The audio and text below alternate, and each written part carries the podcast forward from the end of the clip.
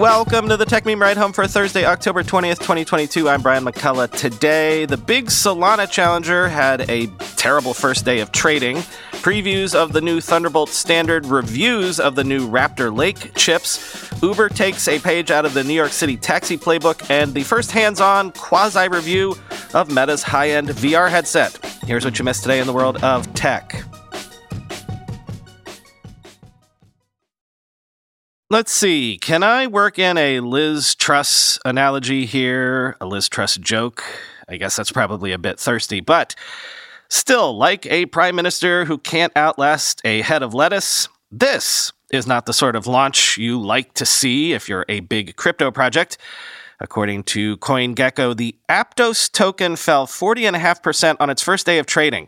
Aptos's layer 1 blockchain was panned in the run up to the launch for opaque tokenomics and a low transaction throughput. Quoting Decrypt. The native token for the so called Solana killer currently trades at $8.06 after dropping more than a third of its value since the platform captured the first trade at $13.73. Aptos' new Layer 1 blockchain launched on Monday but was widely panned for its opaque tokenomics, inconsistent communications, the Discord was briefly frozen, and a significantly lower transaction throughput than promised. Aptos did eventually release tokenomics for the APT cryptocurrency, but the reveal attracted even more criticism for the high allocation, 49% to developers and private investors, giving rise to quips that the network catered to venture capital. Aptos co founder Mo Shaikh took to Twitter yesterday and explained that the transaction throughput is expected to increase once more applications go live on the blockchain. He also said the team muted the Discord for a few hours on launch day to protect the community against scams. Aptos also announced a 20 million APT token airdrop last night, which a little over 110,000 people are eligible to receive. Quote, the Aptos Foundation has provided early network participants with APT tokens. If you are eligible to claim, you will receive an email from airdrop at aptosfoundation.org in the next few hours, tweeted the project. Participants in the Aptos incentivized testnet or those who minted the Aptos Zero testnet NFT will get up to 150 APT tokens. And based on the timing, it looks like at least a few of them dumped their newly earned tokens on arrival, end quote. Quoting at alpha underscore PLS on Twitter, Aptos raised at a $2 billion valuation and failed to make their tokenomics information available at launch. There is no way this was an oversight. This was intentional, end quote.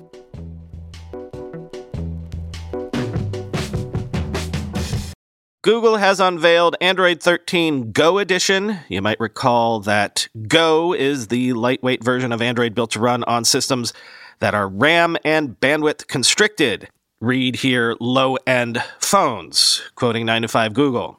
The changes begin with Material You and wallpaper derived dynamic color generating, four corresponding color schemes to choose from instead of 16 on the full release. Google showed theming on the lock screen and quick settings, which is nearly identical to Pixel phones. Last year's Go launch skipped out on the design aspects to focus on adding a slew of user facing features. On the home screen, swiping right now takes you to a Discover feed. It's unclear if it will be identical, but this could make for a sizable expansion for the curated list of articles and other content that's a staple on all other devices. Other key features from the full version include notification permissions and app language preferences. Under the hood, Android 13 Go Edition adds support for Google Play system updates, Project Mainline, that helps, quote, ensure devices can regularly receive important software updates outside of the major Android release via the Play Store. Google says this will not compromise storage availability on the device. Another big change is Google requiring at least two gigabytes of RAM for Android Go hardware. Google also shared today that, quote, there are now over 250 million monthly active devices powered by Android Go, and that to expect new Android 13 Go devices in 2023, end quote.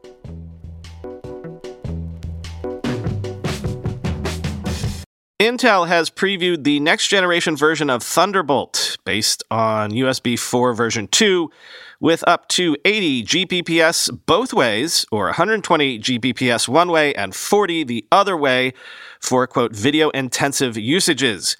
Quoting The Verge. According to the company, its upcoming standard will be capable of speeds up to 80 gigabits per second both ways, support for DisplayPort 2.1, two times faster PCIe throughput, compatibility with existing Thunderbolt 4 cables up to a meter long, a special mode that allows for 120 Gbps speeds up with 40 Gbps down if you need to drive several high end monitors with a single cable. If these specs sound familiar, it's because they're very similar to the ones the USB Promoter Group announced last month with the reveal of USB 4 version 2.0. The official specification for that standard, released on Tuesday, shows that it's also capable of the 120 to 40 Gbps communication that Intel says makes next gen Thunderbolt great for video intensive usages. Read, powering a bunch of high resolution, high refresh rate displays. The similarity isn't a secret. Intel's press release says that its next Thunderbolt spec will be, quote, built on the USB 4 version 2 specification, and it says that its demo is aligned to the USB Implementers Forum's official release. This raises an obvious question. Why bother making another version of Thunderbolt if it's basically going to be the same as the latest and greatest USB spec? The advantage used to be obvious. Thunderbolt was faster and carried PCIe and DisplayPort signals. But since Intel allowed Thunderbolt to become the basis for USB 4, it's been harder to care about it as its own standard. According to Intel, the answer is basically assurance. Quote, many portions of the USB 4 version 2 specification are optional, leading to variability in implementation.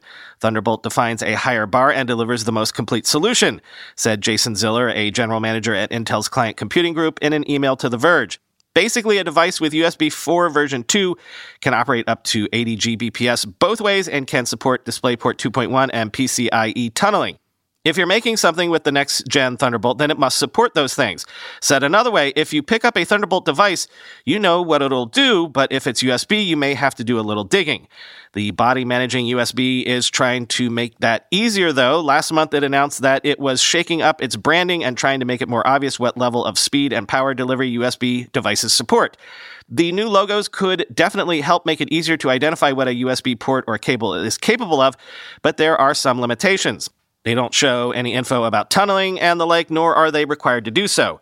While the clarity Thunderbolt provides is definitely still an advantage, I do still think there's a trend where USB is getting better while the advantages Thunderbolt has over it are going away.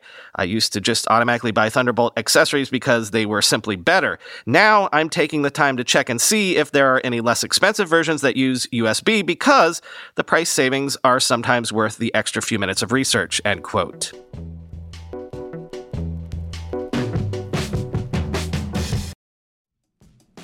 With everybody fighting for attention, how can your business stand out and connect with customers? Easy. Get Constant Contact. Constant Contact's award winning marketing platform has helped millions of small businesses stand out, stay top of mind, and see big results fast. Constant Contact makes it easy to promote your business with powerful tools like email and SMS marketing, social media posting, and even events management. With Constant Contact, you'll reach new audiences, grow your customer list, and communicate more effectively to sell more, raise more, and fast track growth. Don't know much about marketing? No sweat. Constant Contact's writing assistance tools and automation features help you say the right thing at the right time, every time. Plus, you can send with confidence knowing your emails are actually reaching your customers thanks to Constant Contact's best in class 97% deliverability rate. I use this and you should too. Tackle any challenge with Constant Contact's expert live customer support. Plus, everything's backed by their 30 day money back guarantee, so get going and start growing your business today with a free trial at constantcontact.com. Just go to constantcontact.com right now. Constant Contact, helping the small stand tall. ConstantContact.com. Let's be real for a minute. Most guys would wear a t shirt every day of their lives if they could. The problem is that most t shirts are not acceptable to wear at work or out on a hot date night. But today's sponsor, Cuts, has finally changed that. Cuts t shirts are such high quality, wrinkle free, and so buttery soft that you can look like you're dressing up even when you're dressing down. Yeah, you heard that. Wrinkle free. You never have to substitute comfort for fashion ever again. If you see me in a t shirt, it's likely one from Cuts. I'm also a huge fan of their AO five pocket pants. The right sort of step up from jeans without going all the way into dress pants, like literally my ideal Venn diagram of professional looking but comfortable feeling. When you touch something from Cuts, you can immediately feel the quality. Their proprietary fabric blends are ridiculously soft and breathable, they don't wrinkle, and they look way more expensive than they actually are. For a limited time, our listeners get 20% off your entire order when you use code RIDE at checkout. That's 20% off your order at cutsclothing.com with promo code RIDE. Please support our show and tell them we sent you. Experience the perfect blend of style and comfort with Cuts Clothing. Cutsclothing.com, promo code RIDE for 20% off. Speaking of Intel, reviews of the new Raptor Lake chips are out. As always, we turn to The Verge for reviews. Quoting Tom Warren, I said in my AMD Ryzen 9 7900X review last month that 2022's Intel versus AMD CPU battle had only just begun. And now, less than a month later, Intel is back on top. While AMD's Zen 4 generation brings big gains over its previous Zen 3 desktop chips and the 12th gen beating performance, Intel's 13th gen has regained the overall performance crown. The flagship Core i9 13900K is priced at $589 and includes 24 cores, 32 threads, and clock speeds of up to 5.8 gigahertz. While base clocks have dropped this year, the boost clock speeds of up to 5.8 gigahertz seem to make all the difference for performance alongside the extra efficiency cores. Intel has promised up to 15% better single thread performance on its Core i9 13900K over the previous 12900K and up to 41% better multi-thread performance. I've been testing a Core i9 13900K over the past week, and it largely delivers on Intel's promises with some big multi-thread performance gains that really speed up the heaviest workloads. But this might not be the best option for gaming. While the 13900K beats AMD's top 7950X Ryzen 7000 CPU in the majority of my gaming tests at 1080p, AMD's impressive 5800X3D still looms large over both the Zen 4 and Intel's 13th gen chips when it comes to gaming. The great thing about Intel's 13th gen chips is that they work on existing motherboards that support 12th gen processors. That means there are plenty of affordable motherboard options to choose from, which hasn't been the case with AMD's switch to its new AM5 socket just yet. Intel's Core i9 13900K comes out on top in nearly every creator task I tested, and even in most of the gaming benchmarks. It delivered around a 6% performance boost in most games over the 12900K, and comfortably improves games like Shadow of the Tomb Raider from 230 frames per second on the 7950X at 1080p to 244 frames per second on the 13900K. Gears 5 also sees a big boost with an average of 167 frames per second on the 7950X at 1080p and a bump up to 187 frames per second on the 13900K. I'm now expecting to see a 7800X3D down the line for AMD to really push gaming performance with its Zen 4 chips. It might have temporarily taken the gaming performance crown with Zen 4, but Intel's response is a strong one, and at $589, the 13900K is priced more than $100 less than AMD's $699 Ryzen 9 7950X.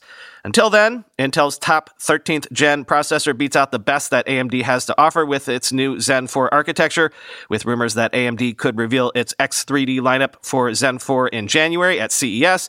2022's CPU battle looks like it's about to spill over into 2023, end quote.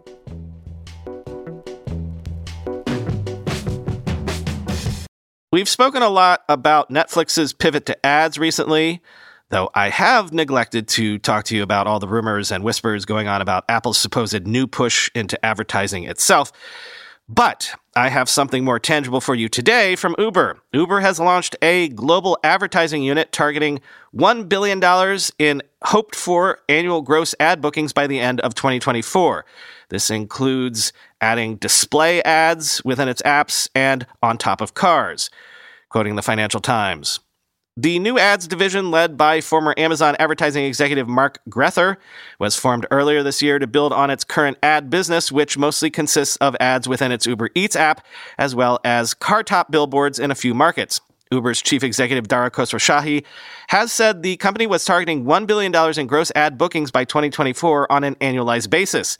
In the second quarter of this year, the existing ad business had an annual gross bookings run rate of 350 million, Khosrowshahi said during an investor conference last month. Uber said its advertising platform was live in dozens of countries and would expand its international footprint over the next year. The new ad formats, which have been piloted in some markets, include displaying promotions within the Uber app to customers as they book or complete a journey. Brands will also be able to have emails sent to Uber's 122 million active users globally or place ads on the homepage of the Uber Eats app. The company is piloting a scheme in Los Angeles and San Francisco in which tablets attached to the back of car seats are used to display trip information and advertising. Riders would have, quote, full control over any ads with sound, Uber said, end quote.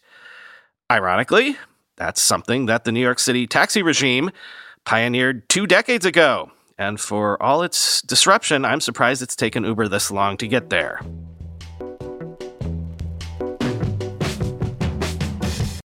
Finally, today, since it's been a bit of a day of reviews and such, let's end with this. It's not a full review per se, but Brian X. Chen got to play around with that new $1,500 Quest Pro VR headset from Meta, and he says what I guess we expected. Let me just get to quoting It's video games. Mr. Zuckerberg and other tech executives want us to buy these gadgets to live out their fantasy that the metaverse will be an immersive virtual world where we shop, socialize, and work. But consumers shouldn't necessarily follow the whims of business leaders. Gaming has been the most compelling use of these headsets since the Oculus Rift arrived in 2016. The introduction of that contraption, a clunky headset that plugged into a personal computer, marked the debut of mainstream virtual reality, and the early wave of applications was focused on this kind of entertainment. Based on extensive testing of that device, along with the myriad competitors that came after, and the new Meta Quest Pro set for release next week, it seems safe to conclude that the tech has found its sweet spot. The headsets are wearable, immersive video game consoles. People should buy them for the same reasons they get PlayStations and Nintendos to be entertained and to find brief escapes from the real world, not to live out the outlandish dreams of tech leaders. Meta envisions that high resolution headsets, new business focused software, and super fast internet connections will transform the way we work, collaborate, and create art. In the company's own jargon, the Quest Pro could unlock, quote, net new use cases. Yet when asked, the product's leaders couldn't name a killer app for the fancy new headgear. There's a valuable lesson amid all the hype surrounding virtual, augmented, mixed, whatever you want to call dorky looking goggles. We shouldn't spend our dollars on a company's hopes and promises for what a technology could become. We should buy these headsets for what they currently do. And based on what I saw, for the foreseeable future, the Meta Quest Pro will primarily be a gaming device. I predict the same outcome for Apple headsets expected for an unveiling next year. At Meta's Burlingame office, I strapped on the Quest Pro to see what was new. Meta highlighted three features the headset's higher definition picture, which is receiving quadruple the number of pixels of its predecessor, the $400 Quest 2, the array of cameras embedded into the headset, which can now create a real time rendering of your facial expressions and eye movements, and new motion controllers with improved pressure sensitivity so you can squeeze a virtual object gently or grab it aggressively. I found the improved graphics and controllers impressive, and my animated avatar a bit creepy, but after I removed the headset and returned to reality reality, I could only imagine wanting to use these new features to play games. None of this, a first impression that the Quest Pro will be great for playing games and primarily be used for entertainment, is a bad thing. The fact that we can get visually stunning immersive gaming in a lightweight wireless headset means virtual reality has come a long way in less than a decade. For now, that's the only reason to buy one of these, end quote.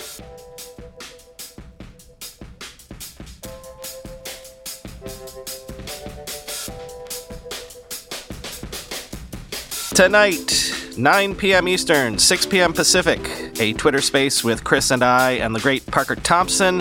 We're gonna go deep on the seeming AI revolution that's happening all of a sudden, a little bit from the strategic investment perspective.